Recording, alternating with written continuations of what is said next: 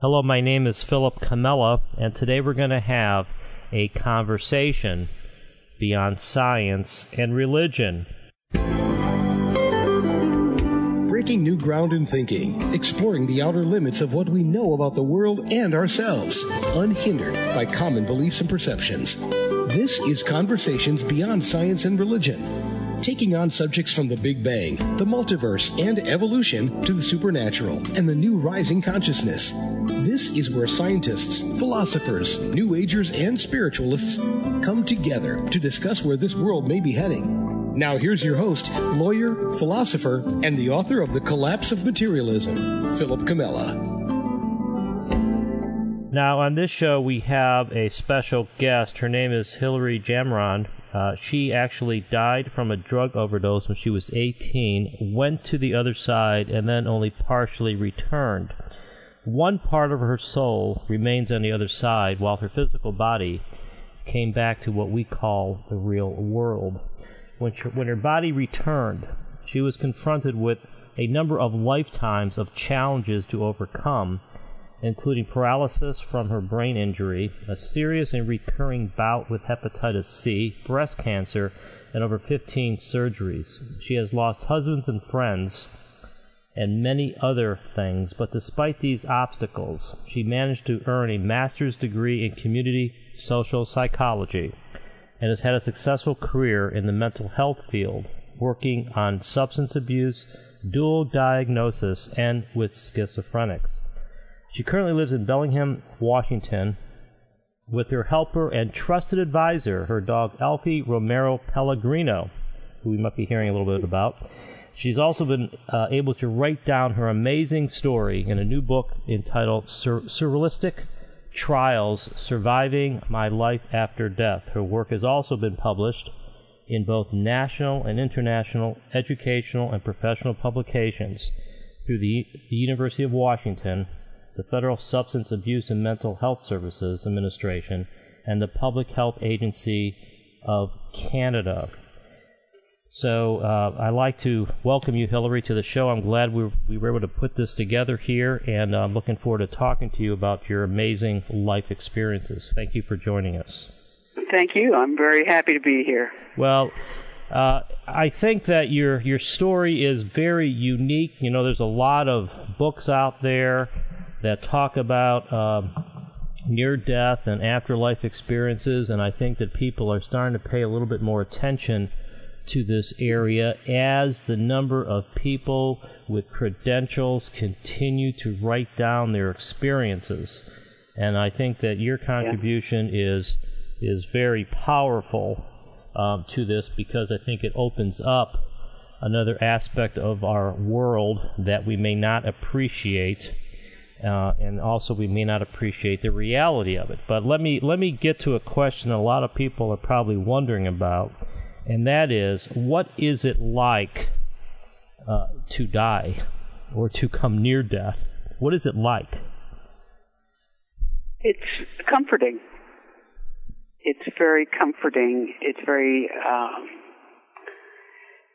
Uh, I felt sort of just at at ease, completely at ease, and I my experience was different from a lot that we all read about, and I think that's because I was so young and I had no pre, no preconceived notions at all. I had not read about the white light or you know what you're quote supposed to see. Therefore, I believe that uh, God and the universe met me where I was comfortable, which in my case was in nature. My particular uh, experience was uh, that I saw myself, I was on a raft in the middle of a very calm ocean and it was a, a, a handmade sort of raft tied together with rope. And I was hovering just sort of above it like a butterfly. And the raft was going from, uh, there were islands dotted around in the distance, and the raft was moving um, in the area between these islands. I didn't feel it moving, but it was moving because the islands were getting closer and farther away. I never did land on an island, and I've I've often wondered whether um, if I had landed, I wouldn't have come back. Mm. I don't know, but that's what it was like for me. Is that I am now absolutely sure that things are going to be just fine. Things are good over there. Well, I think that's I think that's encouraging, of course. And now there there's this there's this lifelong, eternal uh, mystery over the connection between the afterlife and this life. And I, I think I think a lot of that movie, The Ghost, which of course when Hollywood gets its hands on anything, you never know what's going to come out of it. Mm-hmm. Uh, of course, they made a love story out of it. But but what what kind of connection, if any, can you describe uh, in your in your own words? I know you talk about it a little bit in your book, but but what does it say about um, communicating or or visualizing or observing the the other world or what we call the real world? Oh, you mean here? Yeah, yeah. I mean, when you were when you were um, in in in the in the white light, when you were in this very very near death experience that you had, I was dead. And, yeah, yeah, I, yeah, yeah, yeah, I, I, I, I think that you're right. I would call it. I, I think that you're right. What, what did you did you uh, experience um, another world? I mean, were you hovering? Could you see yourself? Mm-hmm. Oh yeah, yeah, yeah, yeah. I saw, actually saw it uh, several different ways, um, and I didn't mean to interrupt you there. I don't, I don't, I don't. Um, I prefer not to use that term near-death experience. I think, um, I think that we've our society has created that partly because of a huge discomfort with death. Yeah. And near death somehow seems safer than death. Yeah. But people who are not breathing and, you know, people who, like me, who were blue and have aspirated, um, were dead. And that's just what it is. Now I forgot the question because well, I also well, well, came back with it. Well, no, no, that's fine because you know the big question here is what mm. kind of connection, if any, oh, okay. did you feel with with the what we call the real world? You know, it was interestingly objective. Hmm. I I saw I saw both. I mean, I saw myself as sort of a um, small hovering little me body flying, hovering in the air above my body that was here in the hospital bed. And it, I was in Mount Sinai in New York City. So I had the me in the bed, I had the little hovering me, and then I had the me that the bigger me watching both of them. So it, I mean, it sounds complicated, but it wasn't. Yeah, I mean, I think a lot of people have had what would be called out of body experiences. I have a vague, right. I have a vague memory of having one when I was younger, mm-hmm. and it's a kind of thing. And I, I always tell people um, whether I'm interviewing uh, somebody is on the spiritual side or a scientist. Mm-hmm. I always say that nothing beats a personal experience. And when you have one of these things, even though maybe at that moment you can't take out a camera and and make a movie out of it, or right. or take a ruler and measure, you know, how far above the operating table you really were, you you you could still it, it, there's nothing beats nothing beats this this personal experience, and I think uh, as a side note, I think that's one reason why this field is not going to go away. This field of right. of uh, spirituality or new consciousness or whatever we're calling it. But I but I know what you're talking about when you sort of when you when something else is hovering, mm-hmm. and and you witness. Um, you know the the physical world or your own body it's an amazing it's an amazing thing and once that happens you know i'm sure it happened to you it's like there is no doubt, folks, none, that there, none whatsoever. That, that there is, and also there's no doubt that there is another realm. Um, I think I, one absolutely of the, right, right, and and I think that that's something I want to get into a little bit more. But I, I want to highlight. I thought what I thought was one of the most um, important uh, statements in your book because you do a lot of uh, you know, not only with anecdotes from your own life and personal experiences, but you also have some some uh, reflections and statements about what this did to your uh, worldview. And one of the things that really hit me was that that there was that there is really no difference between between what we call real and what we call an illusion. That they're all real and right. and, I, and, I, thought that was really good. Can you can you just talk about that a little bit? I mean, uh, you know, it's sure. it's it's it's a rich concept, but but why don't you talk about what you mean by that and how your your experiences uh, validate that point? I think that our perceptions, our realities. Uh, let's say let's say you're meditating, um, and you your body is in one place, and you're meditating and every, everyone who meditates uh, goes off somewhere else. So when they stop meditating, they tend, you know, they come back to their body and go about their business.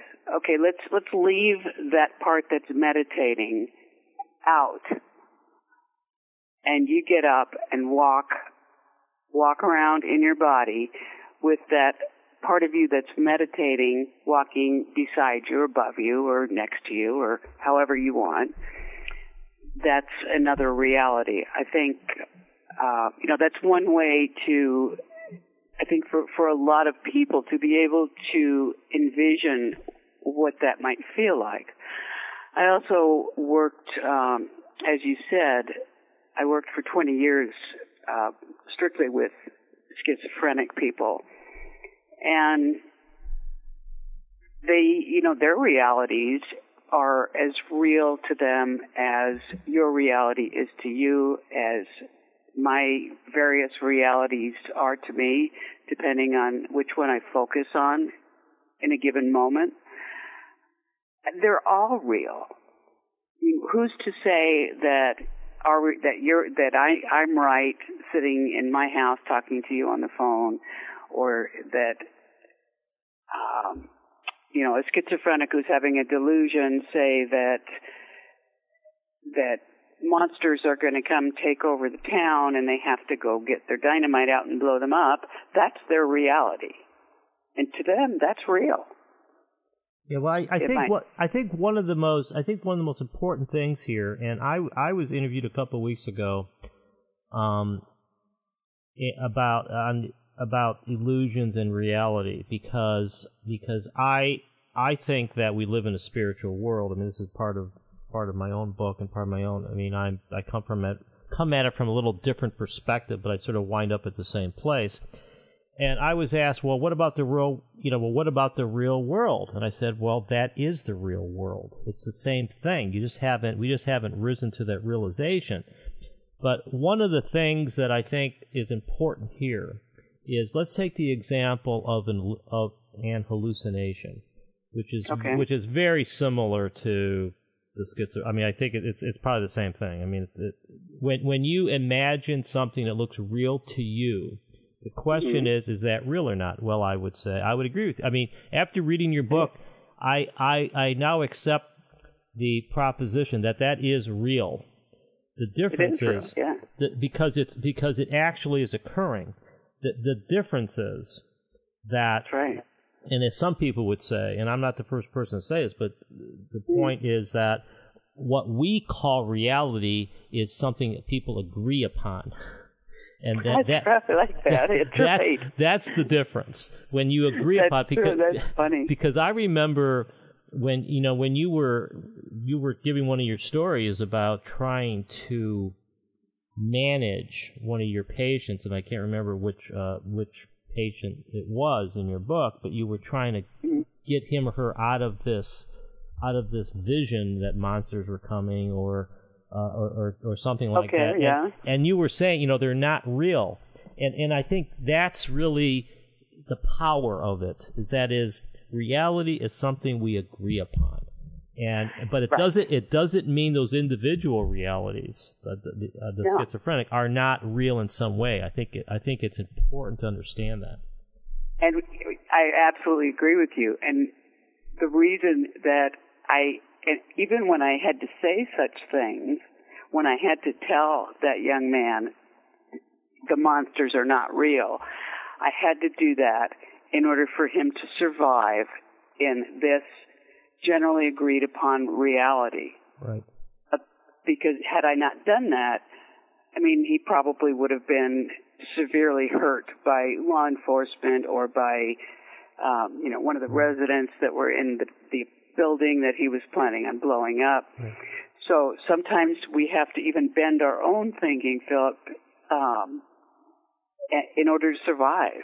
Yes. I mean, I I believe that what he saw was real, but you know, as you say, reality is is only reality because we agree on it, and we this is where we function. Right, right, and unless right, and that I think is what it's all about. This is Philip Comella. This is Conversations Beyond Science and Religion. I'm speaking with Hilary Jamron, the author of Surrealistic Trials about surviving her life after death, and we're getting into some amazing stories that only Hilary could talk about because Hilary uh, actually died, and part of her soul remains in another world while she is with us right now on the telephone. Now, something here that I think we also need to um, unravel a little bit or unwrap is mm-hmm. is this notion that part of you remains in in the other realm, which is really really neat. One of the things be, before I like to have you talk about that, I noticed that before you died of this drug overdose, right. you you had some spiritual experiences before that.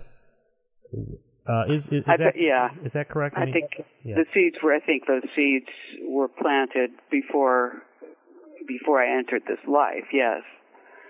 And I think my my overdose and my death uh, just magnified what was what had already been planted.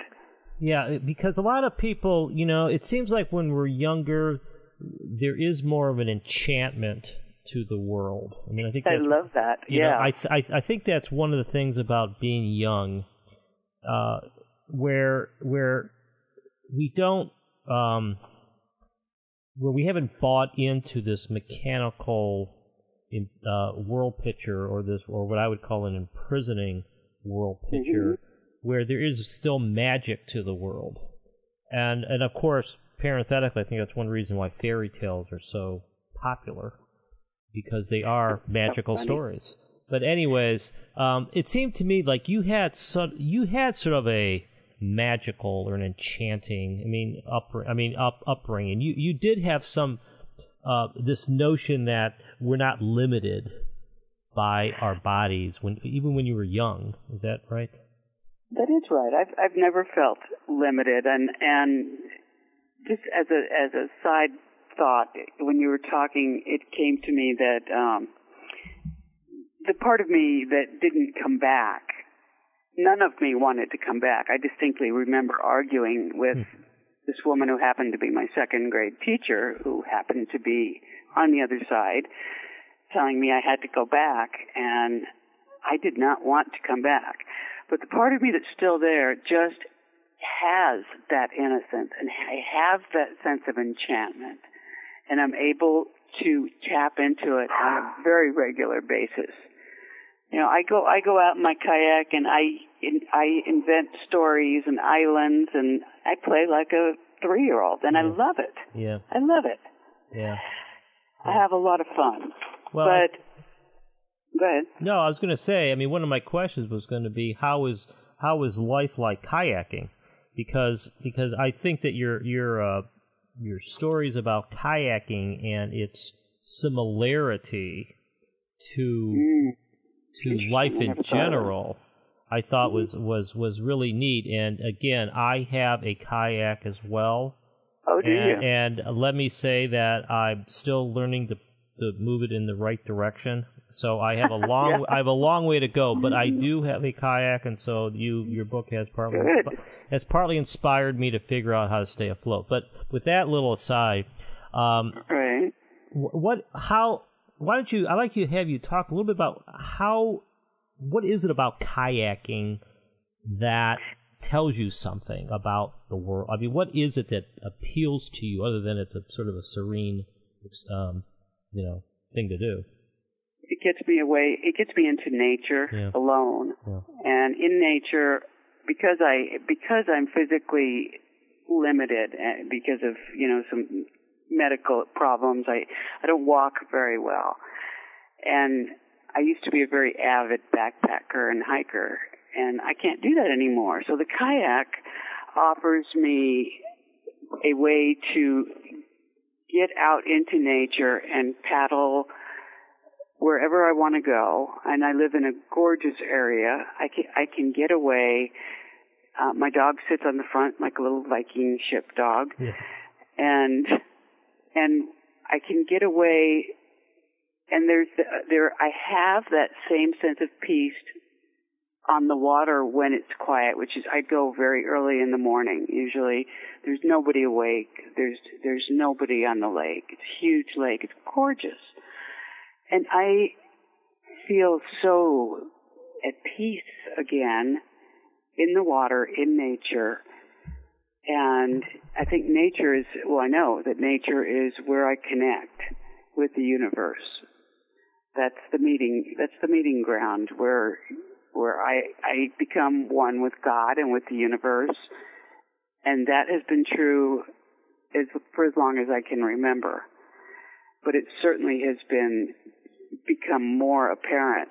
One, since the overdose, and two, since my uh, physical mobility has been limited.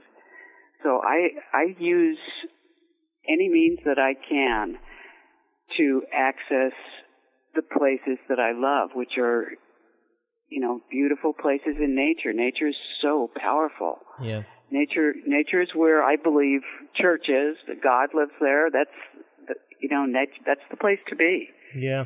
Well, you know, we, we tend to um, trivialize or take it take it for granted. We tend, I mean, not. I think anybody that spends a lot of time in nature does not take it for granted. But those I of us, agree. but those of us who live in cities, we tend to take Mm-hmm. it for granted because all we see is, you know, we see a lot of concrete and stop signs and buildings and uh, vacant property, etc. But I always say, look up at the sky, and and you should be um, inspired just by that. I'm going to read uh, a line, a sentence from your your book that I thought was was really good on this point. It says, "It is in Yeah. nature. It is in nature."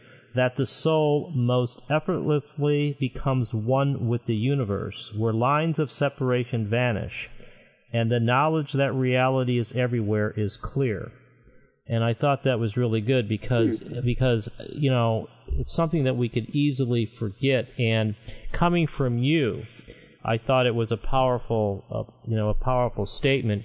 I happen to think that nature is the highest achievement of the mind of God.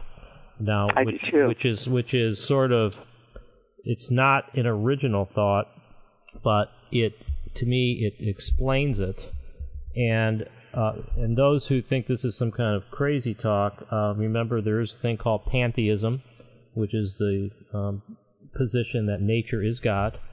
And then, of course, uh, about about fifty percent of the of the people on the face of the earth believe that God created the world, and so nature, of course, is, uh, I think, the highest achievement of the mind of God. But that's just me. Okay, so I I like to I like to um, talk a little bit more a little bit more about sort of your dual realities because this is something extremely unique.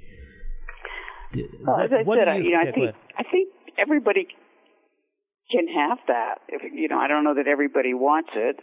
It's sometimes uh, rather inconvenient because uh, let's say I'm not all here.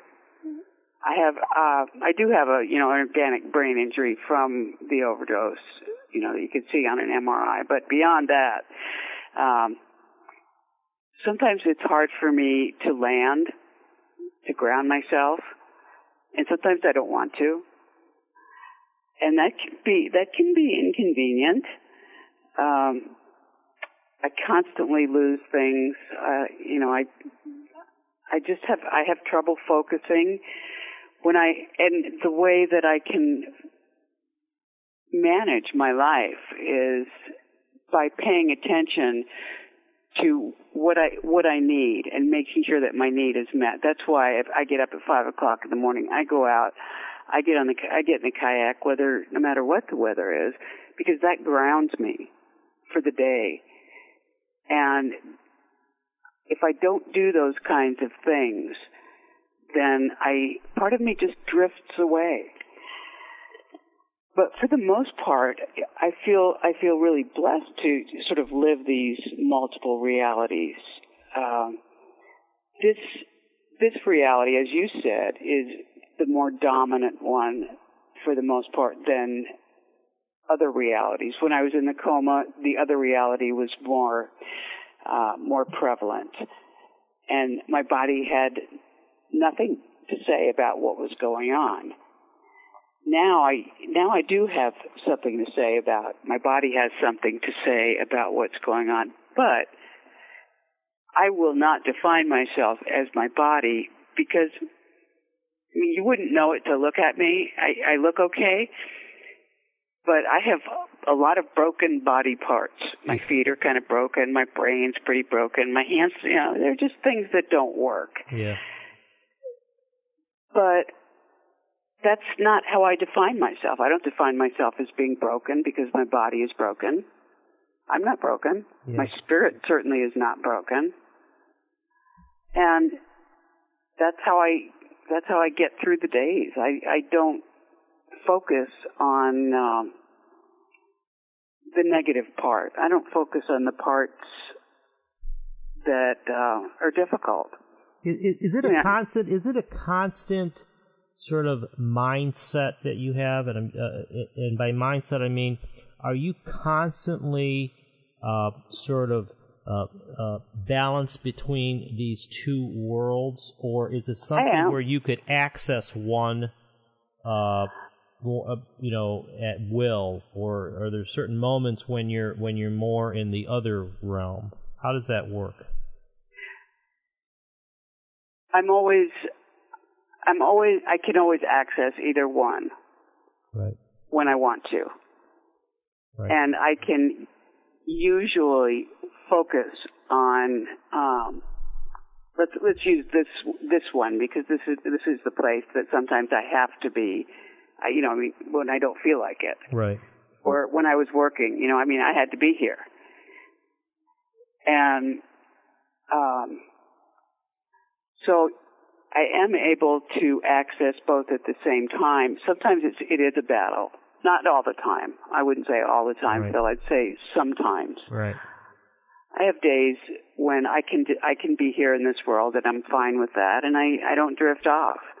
But sometimes I I just sort of float away to that other world, and it is a little bit of a I never thought of it that way, but I guess it is a little bit of a constant struggle. It's a um, I don't even like the word struggle, but you know that's just semantics. It's there's a constant pull for me to leave. Yeah. Um, Well, it's to not deal with all this, this Yeah. stuff of daily life. It seems so meaningless to me. Yeah. Well, it reminds me. I mean, there's a lot of things that uh, that, that we that we do during life that make us quote unquote high, or to give us a high. And Like? I mean, for example, um, uh, physical exertion is one. Oh yeah, and and obviously drugs is another one and then meditation is another i mean and and i like to think that i mean i was think i've been thinking about this recently that people that um want to be the richest person in, in the world i think that there's a certain high from that now personally i think that's a very difficult way and a very temporary way but i think that everyone is looking for a high in some way or another and and, and what struck me about about the dual reality uh, mindset is that you have been to the other side. You are still in the other side. And so Yeah. maybe you have this you have this direct conduit here that is fixed. And so I do. You know, so you are know, you it- saying I'm always high? Is well, well, no, saying? I'm saying no. I, I don't think I think that you know high has a bad connotation uh, because because we're always searching for it. So how can it be a bad thing? Now, I, I but you know the the other side to it is that you to me you have to be rooted in something though. Um, at least if you're going to be in this realm. This is Philip Comella. This is Conversations Beyond Science and Religion. Uh, I'm speaking with uh, with Hilary Jamron, the author of the new book Surrealistic Trials: Surviving My Life After Death, and we're talking about um, how Hilary died and has come back, and part of her soul remains in another realm. And yes, this is real. And so now let's. I I, I want to um, talk about a sensitive topic, which is mental illness, because because it seems to me that our society still doesn't understand it very well. And We I, don't. And, and I have a funny feeling that you have something to say about that. And I, I'd like you to just because you you have given part of your life to helping people with mental illness. And I and and because I think you you probably understand them. Yeah, uh, just I just do. just just in what you've already said about schizophrenics and and reading your book.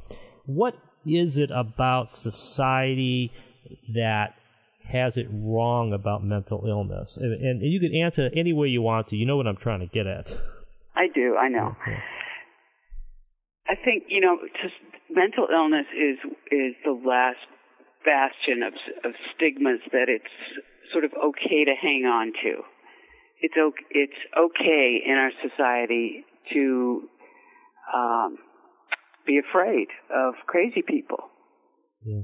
That's I mean that's what it is. It's it's that most a lot of people, you know, you'll see a homeless person who looks sort of sort of bonkers, and you you cross the street. I mean, Right. it's just what it is.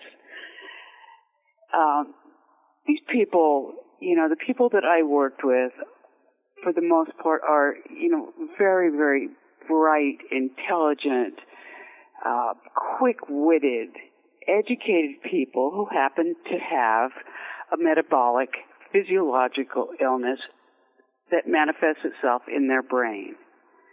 It's not different than any other illness. It just looks different. And our society is afraid of different. People are afraid of um, anything that, I mean, the things that we don't understand, we tend to fear. And that sort of takes me back to the high, both the high and fear.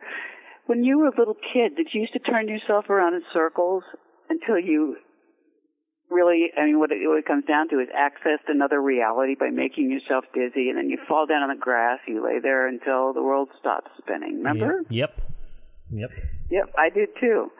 I think that is the first way that we get high, Yeah. and we don't think about that. Um, we we access another reality that way. We're in dizzy land, so to speak. Yeah.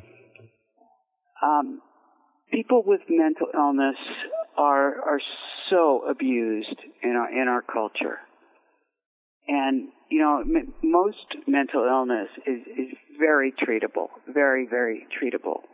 We have excellent medication. We have excellent methods of treating. You know, even the, the major mental illness categories like schizophrenia, bipolar illness, they're they're treatable. Um, yet we're we are as a society afraid and you're right. That bothers me. It bothers me that uh, people with mental illness it's okay to still discriminate against them. Everybody else has you know there is NAMI. There are there are organizations uh, the National Association for Mental Illness. But um for the most part there are very few people that really speak out for the rights of mentally ill people. And that's something that I've done for a very long time. And I believe that, you know, we need to get past that. We need to stop being so afraid and start learning from, from these folks who have so much to, treat, to teach us about other realities. They can, they can teach us. We just don't ask them. I asked them. Yeah. When, when I asked them, they told me. Yeah. Because they trusted me and the reason they trusted me is because I trusted them and I was not afraid of them. And I am not afraid.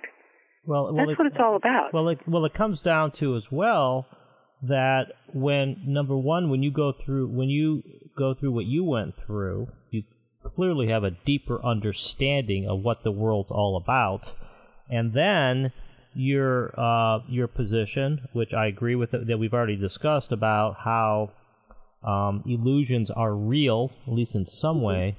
That right. that these that we we forget that that we we don't we don't live in a in a mechanical robotic world. It's sort of like I in some ways it's like um, somebody with a child's mind being plopped down in the middle of Wall Street um, and and you know right. just it just yeah. or or somebody from another planet being mm-hmm. dropped you know dropped down in Wall Street and with all the rush of traffic and the newspapers and the smells and and everything right. it's sort of like being out of place and sometimes I just think that it's a it, it's sort of a misfit it, it, it's a misfit issue because we go back to the same thing if we are really divine creatures really spiritual beings Mm-hmm. then then then many of us will not fit into the world because the world hasn't quite accepted that notion.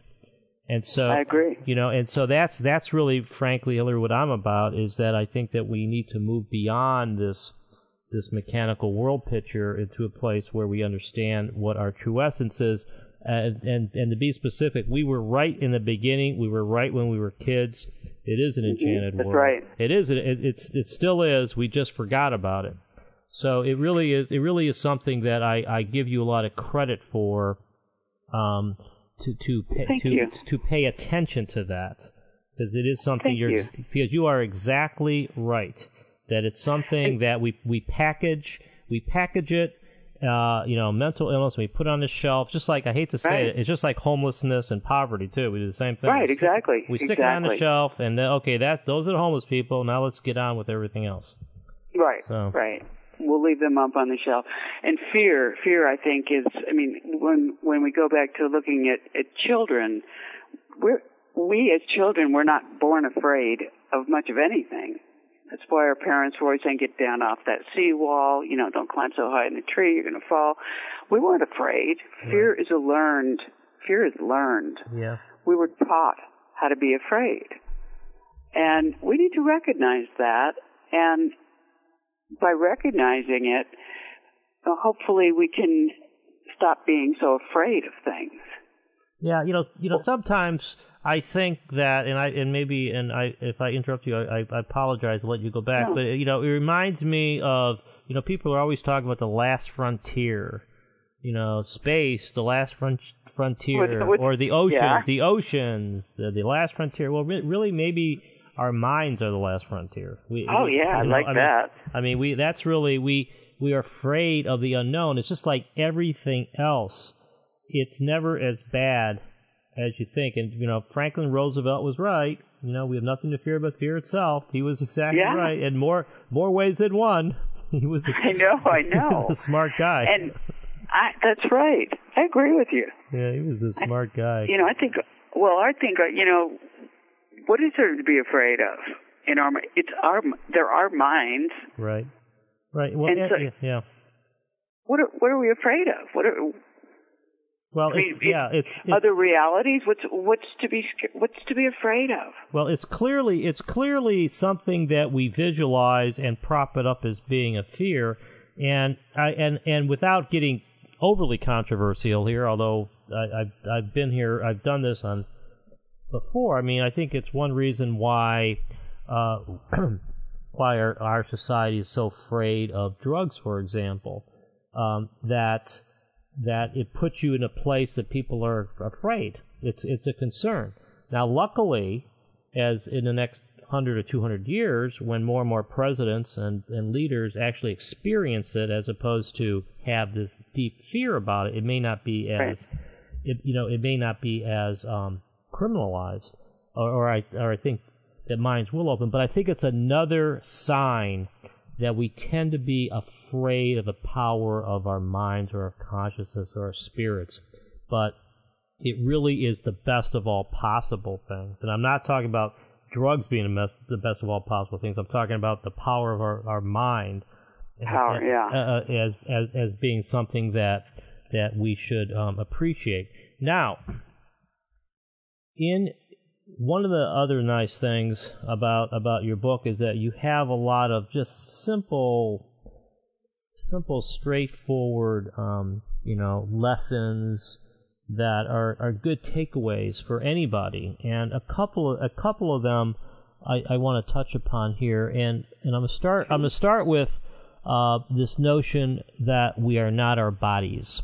And and this this is something you probably know something about um, because you've been there. But what Right, right. But, but what do you mean by that? What do you mean by we are not our bodies? Well, I think we we touched on that earlier as well. I, I think you know we are part we're part of something so much more. We live in our bodies, but as I said earlier, uh, we don't have to be defined by our bodies. For some people, uh, you know, who are who have anorexia or you know have problem body image or too are too focused on are very focused on body image. They we become our we can become our bodies but ultimately we're really not our bodies. Um we are we are our spirits. Does that does that and we we did talk about um my body's broken. I'm not broken. I could choose to be broken if i wanted to since my body's broken people kind of expect me to be broken mm-hmm. but we can make that choice whether or not to identify ourselves by our bodies. We, because we're part of something so much, of something so much bigger, part of the universe. We're part of all that is. You know, we're not just a body walking around. We live in them. We we're going to use this body and move on. Yeah. Well, I I mean one way to put it um, is is big mind, small body. Is that if if I you like that. if you Yeah. if you live if you live with the big mind, in other words, if you live with the attitude that we are part of a of God, um, Right. and we are in bodies because otherwise there would be only one entity. Um, Then then it starts then it's then it starts making sense. And frankly, I think Hilary, one of the challenges that we have uh, is is to sort of balance the the ethereal oneness with actually putting food on the table. And it's, Uh, yeah. it's sort of it's sort of like it's that's an amazing it's a it's a challenge and a, you know it's it's a test experiment we're doing every day and I know because you know I, I'm a lawyer and I undergo the stress the challenges the arguments the debates all that all that stuff and remaining pleasant and calm is very difficult to do that. Right. and so and so therefore but but it's but it's something I always try. In fact every day I start I try to do the same thing. It never works but I I reco- you know I tell people that I I recover fast this is this is Philip Comella this is Conversations Beyond Science and Religion. I'm speaking with Hilary Jamron the author of Surrealistic Trials Surviving My Life After Death. And we're talking about how she has uh, managed to survive death and live in in more than one reality. Now, before I circle back with a couple of the other on a couple of your other um, lessons, I, I'd like you to talk about something that's a little that's different, and that is Mary. Mary. And Mary, A, a lot of guardian angel. a lot of people have guardian angels or or think they do. What what what can you say about your guardian angel? My guardian angel has been with me all my life, although I didn't I didn't recognize her as being that until much later, until I died. And I, I can see her even no matter what I'm doing. I can see her all the time. If I, anytime I want to, she's. I feel her with me. Um, I don't walk around talking to her, but I I think to her sometimes, and she helped me to survive the coma. She took care of me. She watched over me. She she just was there for me.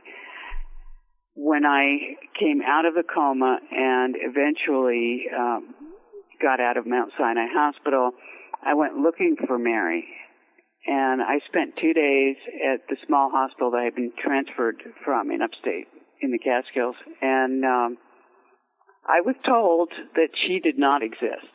There was nobody there by that name. There was nobody there with that description. And I sat at the staff entrance to this little hospital for two days, and she didn't show up.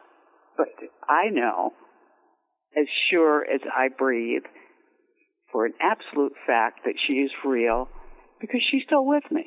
Right.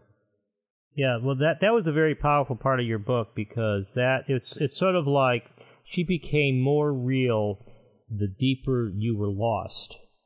Right. You know, it was something. It was something like that, and and I like that. And, yeah. And I, and I got the feeling that to you, um, this uh, Mary did did mm-hmm. occupy three dimensional space. In other Yes. words, in other words, she was there. She was like anybody else. And as you've pulled back from the other world, other realm, she's Mm-hmm. still there. Would you would you call her more spiritual now, um, or how would you describe her in terms of her? I, de- I describe her as, um, you know, she's pretty much a, reg- a regular person. I, I see her yeah, when I when I want to. I, I I know. I mean, I would recognize her if she landed in downtown Bellingham and walked up to me. I would know who she was. right, But I describe her as um, an essence of safety, an essence of love, um, and a, an extremely powerful reminder that we are so much more right, right. because right. she's al- she's always here. Yeah, well, I think that's I think that's really encouraging and inspiring to people who have doubts about it. And once again, it's, it's just like anything else that uh, many other things we talk about on this show. You could approach stories like this as being fiction, or you could open up your mind and say, "We are talking about the world we live in." And we need to Right. open and we need to open our minds to the very real possibility, in fact, the truth that this stuff actually happens. You know, the book that I'm I'm listening to in the car right now is Proof of Heaven, and because Oh, I, yeah. I wanted to get prepared, you know, I wanted to get another sign of it, and it's just, it's it's and I I'm just barely into it, but as I said at the top of the show, the more people with credentials who have experiences like this, the more real it becomes. And this is a, I think this is a good thing because we start, Oh, yeah. because we mm-hmm. start unwrapping the depth uh, of our world, and we start, we start experiencing more of the enchantment. So I, so I think this is, this is actually, I, I think, something that we all need to pay some attention to. Now, we, we're not going to have a lot of time um, to talk to, to you, Hilary, uh, unless and until I have you back on the show. But while I have you here, because of your, you know, you come from such a unique place, I think it would be helpful for you just to tell the listeners a couple of the lessons that you that you could convey that that have that have made you the person you are. Because you you have survived as I would put it lifetimes of challenges. Not just one you and I don't know how many lifetimes it is but you you have been through uh, probably more experiences than anybody else I've ever spoken to. So Wow. with that experience, um, what are what are some things that you would tell folks just uh, to, Well, to help them? Go ahead. You put that so powerfully. Um, yeah, I've been through some stuff. Um, one of the ways that I get by is that I don't spend a lot of time looking back. I look back only long enough to figure out what the lesson is. Because I believe that I know, I don't believe, I know that there's a lesson in everything that happens to us. Um, certainly the you know the challenges that you're referring to are primarily medical challenges. I believe that all those things happen for a reason, and that there's always a lesson. I look back, I figure out what the lesson is. If I need help figuring it out, I find that help. I get the lesson, and then I move forward. It's so easy to get stuck in the past, and I think that's a danger that we all need to be careful of because we, we're not going to change the past. If we get stuck there, then we're victims. If we learn and move forward, then we become a little bit smarter, a little bit deeper, a little bit more wisdom seeps in. So that's that's one is is don't you know not to spend a lot of time feeling sorry for yourself or you know however you might put that, but not to spend a lot of time in the past. You know, the present is what matters, and learning is the other thing that matters. Um, secondly, I guess uh, the fear issue that fear is only an illusion. Fear is kind of the opposite of love. The more we love, the less chance fear has to take over. And we as human beings um, really need to put out more love to change the, the mindset of humanity. I mean, that might sound like a tall order, but I believe that. I believe that because fear is learned, it can also be unlearned by not focusing on it and focusing on on love and trust. Like I did, like it, like I did in my career for 20 years. I loved and trusted the people that everybody else was afraid of.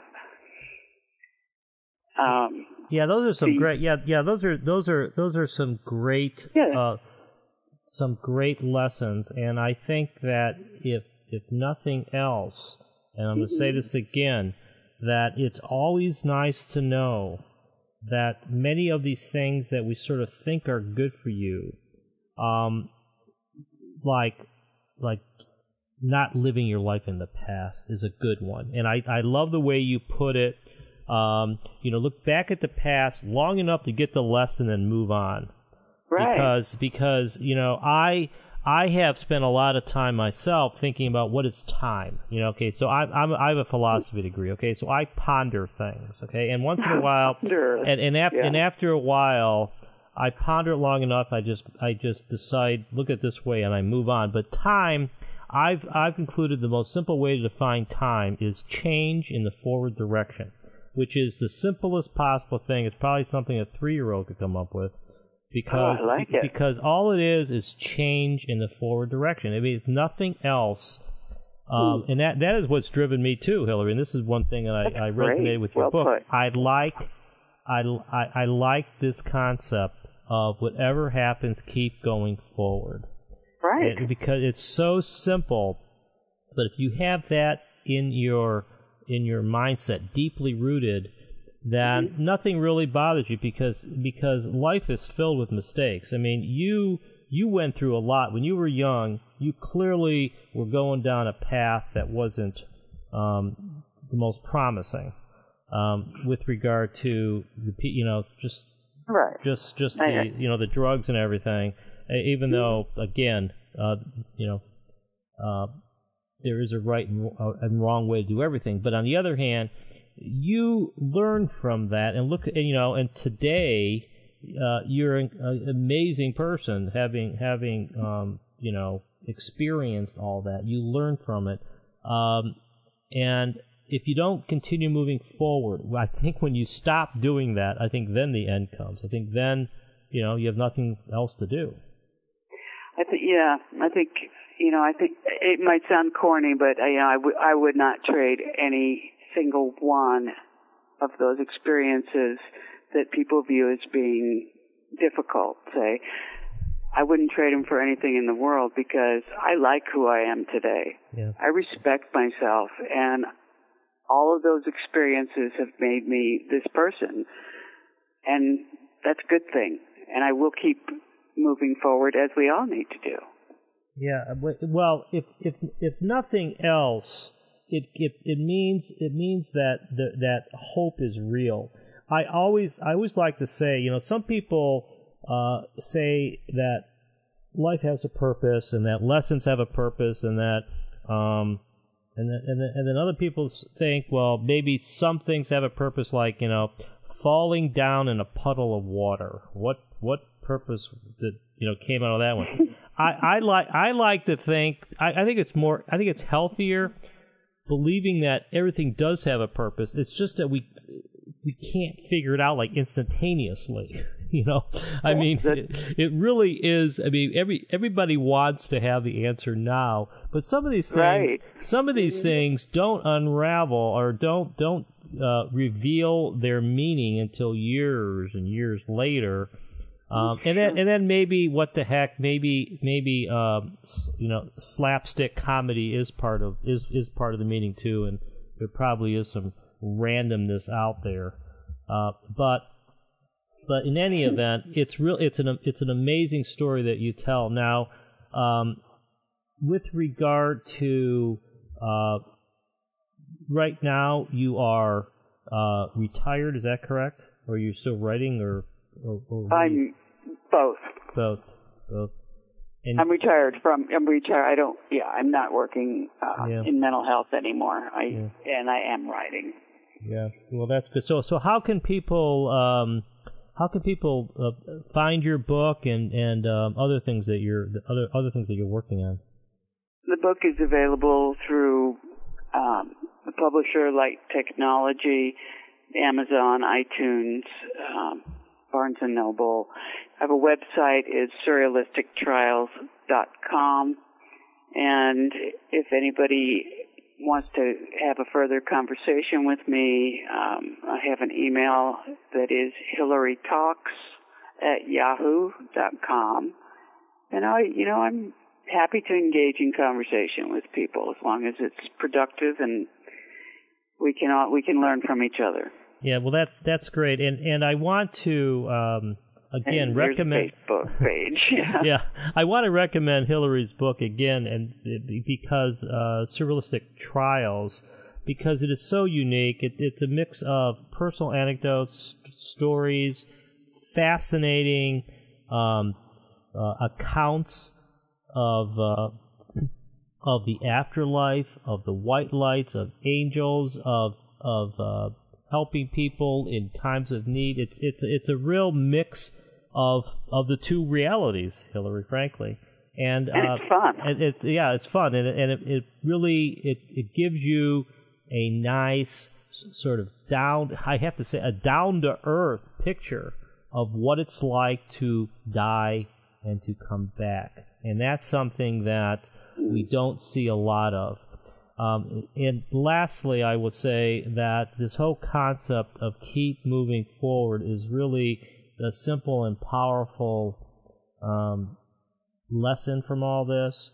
Uh, Hilary, in your book, you continue uh, to emphasize this this this uh, point about never giving up, keep moving forward, and I think your own story is testament to that. Uh, this Well, is thank you very much. this is this is Philip Comella. This is Conversations Beyond Science and Religion. Uh, next week I'll have Richard Conn Henry, uh, a professor of physics, and we're going to be talking about the mental universe. So stay in touch with that as we switch gears and and get into quantum theory a little bit. We'll see you next week. Thanks for listening. You've been listening to Conversations Beyond Science and Religion, hosted by Philip Comella. To find out more about Philip and his book, The Collapse of Materialism, visit thecollapseofmaterialism.com.